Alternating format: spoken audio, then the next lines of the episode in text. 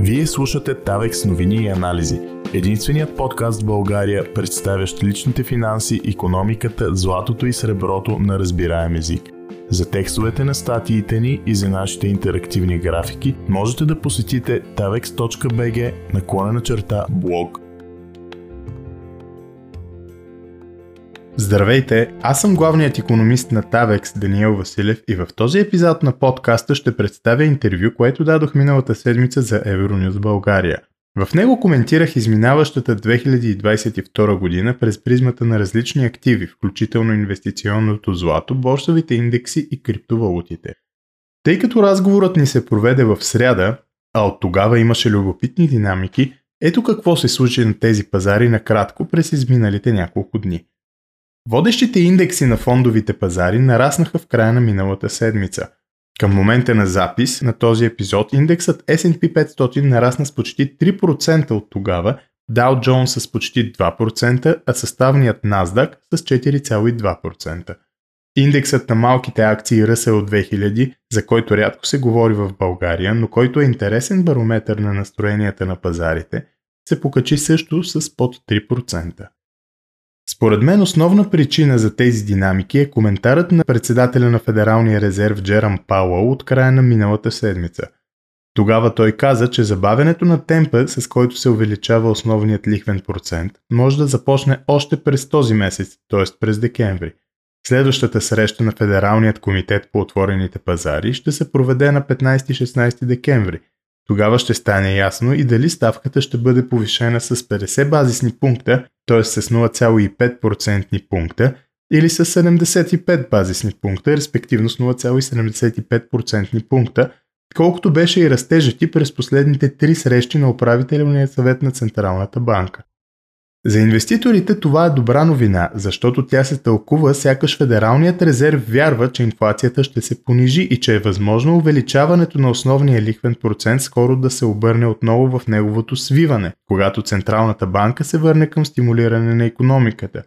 А колкото по-лесен достъп до пари за спекулиране има, толкова повече и борсите могат да растат. Така изкуственото потискане на основния лихвен процент стои в основата както на надуването на балони на дълговите пазари, така и на балонизирането на пазара на акции, поради която причина и инвеститорите разглеждат забавянето на покачването на лихвите като позитивен за себе си знак. Връзката между двете съм коментирал многократно до този момент. Линкове към тези анализи и епизоди на подкаста ще откриете в описанието на настоящия. При златото също има динамики в посока нагоре. Той отново премина психологическата граница от 1800 долара за тройунция в началото на месеца, като към момента на запис все още се движи близо до нея. Среброто проби над 23 долара за тройунция. Това е значително повишение, като се има предвид, че към септември месец то се търгуваше при цена от под 18 долара, т.е. само за няколко месеца виждаме растеж от почти 30% в доларово изражение. В евро, която е важната за нас валута, златото остава над 1700 евро за тройунция след изказването на Пауъл. Така от началото на тази година то расте с над 9% в евро, вместо с 6%, които посочвам в оригиналното интервю. При биткоин има леко възстановяване от над 15 до около 17 000 долара през последните дни – след като водещата криптовалута понесе сериозен удар заради фалита на втората най-голяма криптоборса – FTX, който повлече след себе си поне няколко други институции. Причините за това коментирам в предишния епизод. Линк към него отново ще откриете в описанието на настоящия. Сега ви оставям с интервюто, което дадох за Euronews България. Не забравяйте да се абонирате за подкаста в удобната за вас платформа, за да не пропускате подобни нови епизоди. Линк към оригиналното интервю отново ще бъде намерен в описанието. Приятно слушане!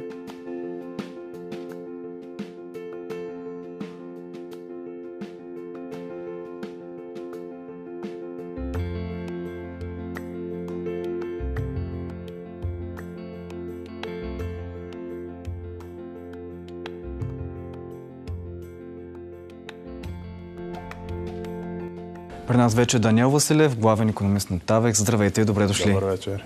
Да направим един обзор на активите през тази година, кои се представиха добре, кои ни разочароваха и може би тук трябва да започнем с златото. 2022 година можем да наречем годината на инфлацията. Златото представи ли се като добър хедж срещу инфлацията? Златото беше много добър хедж срещу инфлацията в Европа, тъй като в Европа ние го мерим в евро и това е важната цена за нас, а не в долари. В долари цената му поне се ударят всъщност от силния долар и от високото покачване на лихвите по американските държавни ценни книжа. Това са два инструмента, които традиционно са в обратно пропорционална връзка спрямо златото. За нас важното е, че то към момента има около 6% доходност от началото на тази конкретна година, т.е. е на зелено и всъщност е един от мал- малкото активи, които носят позитивна доходност през 2022 година. Ако економиката, или по-скоро когато економиката навлезе в рецесия, което вероятно може би ще се случи до година. Говоря първо за развитите економики САЩ и Западна Европа, по някое време и у нас. Златото традиционно е много силен инструмент по време на рецесии, а други активи традиционно понасят удар, особено в контекста на високите лихви. Именно те са това, което в голяма степен удари акциите и фондовите пазари. Те се представяха много добре след март 2020 година, когато централните банки по света, начало с Федералния резерв на САЩ, започнаха яростно печатане, понижаване на лихвите или продължаващо потискане на лихвите. Видяхме, че примерно в Европа те останаха на минус 0,5%, което в економическата теория по принцип се разглежда като нещо безпредседентно. Това тласна много бързо фондовите пазари. Създаде се една, аз бих казал, балонизирана представа за оптимизъм и за силна економика. Виждаме, че в момента реално нямаме твърде силна економика. И а, когато лихвите съответно започнат да се вдигат, балоните, не само на фондовите пазари, например на имотните пазари на други такива зависещи от лесното финансиране отрасли, започват да се пукат. Те първа, според мен, предстои да видим и един а, потенциално вторичен удар върху акциите, който ще дойде от реалната економика. Какво имам предвид? Сега предстои коледното пазаруване в развитите економики и големите магазини се готвят за относително слаб сезон. Ако потребителите наистина доставят този слаб сезон, ако продажбите са ниски, тези ниски продажби няма как да не се отразят и на акциите, защото в крайна сметка, когато един инвеститор си купува да кажем, Amazon, той гледа как се представя Amazon. И ако Amazon се представя лошо, според мен това е все по-възможно в контекста на двойния удар от висока инфлация, който вдига цените, която вдига цените на крайните потребителски стоки и услуги и влушаването на условията по кредитирането, всъщност хората ще купуват по-малко, това ще понижи печалбите на компаниите, доста просто казано, това ще понижи и техните акции. Те първо очаквам да го видим. А когато економиката навлезе в рецесия, това вероятно ще се разпространи не само върху компании тип крайни потребителски стоки или хоби услуги, така наречените stay-at-home компании, като стриминг платформите за видеа и всякакви други абонаменти. Това ще разпространи вече и в по-голям набор от а, компании. И аз лично бих очаквал акциите, поне за сега, да останат потиснати. Тоест 2021 година беше може би добра за акциите, дори с балонизация. 2022 беше разочароваща за тях и за редица индекси. Също можем да очакваме и през другата година.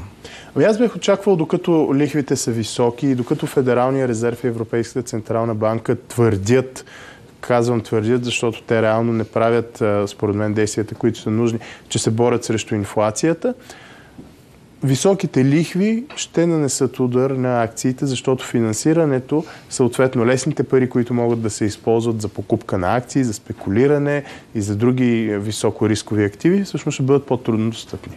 А не ли краят на тези високи лихви? Наскоро имаше данни за инфлацията в Америка и там в Штатите. Тя започва да отслабва някакси. Тя започва да отслабва, но сега прогнозите са, че през 2023 дори темпа на увеличаване да се забави, говоря на основния лихвен процент, за сега поне имаме прогнозата, че лихвите ще продължат да се покачват.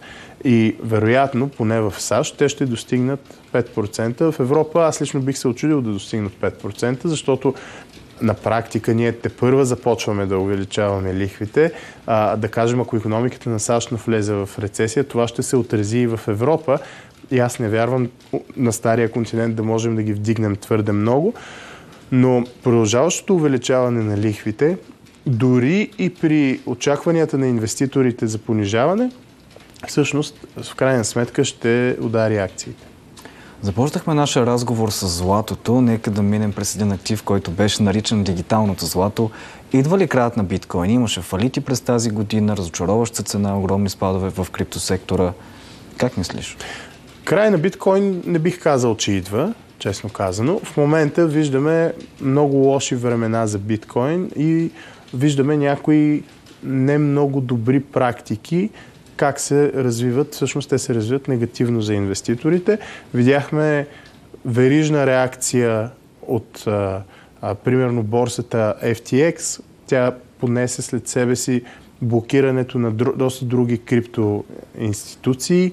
BlockFi, примерно буквално преди, мисля, че два дни обяви, че също а, обявява фалит. Тя ден по-рано, примерно, спря обслужването на клиентите си това създава потенциален риск да бъдат понесени надолу и други институции, което пък от своя страна всъщност ще тласка все повече и повече, поне за момента, стоеността на криптовалутите. Аз бих казал, че а, те също се влияят от достъпа до лесни пари.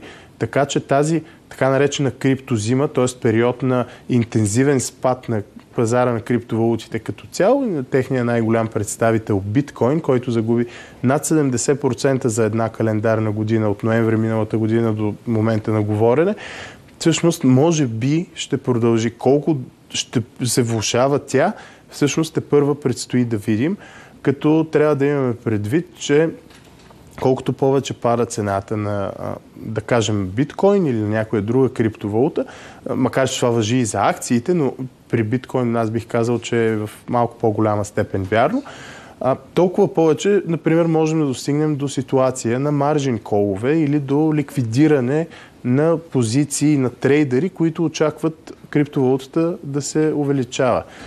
Най-просто казано, когато ти си купил един актив, примерно биткоин или нещо друго на борсата, той а, нали, ти очакваш цената му да се вдигне, тя обаче пада, позицията ти е против теб, в един момент борсата в общия случай автоматично ти затваря позицията, ако ти не си си я затворил сам, което би било по-разумното. В този момент това притиска още повече цената на актива, защото когато тази позиция купува се затвори, имаме моментално продаване на този актив.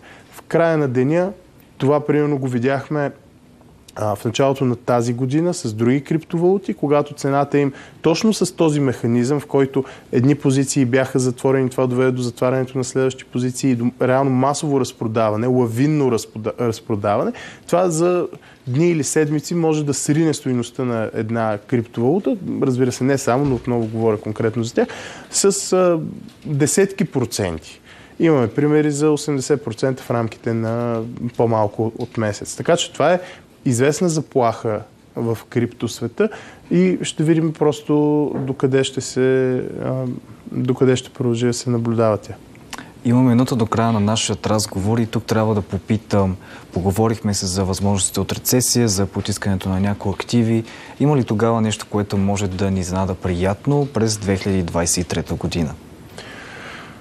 Ами, рано доста неща може да ни изненадат приятно. При нас събитията идват с закъснение, така че можем да очакваме България да се представя относително окей. Тази година имаме едно не лошо производство, един окей износ, въпреки че ние традиционно сме на търговски дефицит. А, това, което по-скоро бих казал, че трябва не да ни изненадва, ами да се подготвим е всъщност да първо, на първо място да спестяваме и да внимаваме със своето личностно ниво на задлъжнялост. На второ място, когато спестяваме, да помислим за сигурни активи, в които е добре да се спестява. Това звучи като прекрасен завършек на този разговор. При нас беше Даниел Василев, главен економист в Тавекс. Останете с нас и за втората част на предаването.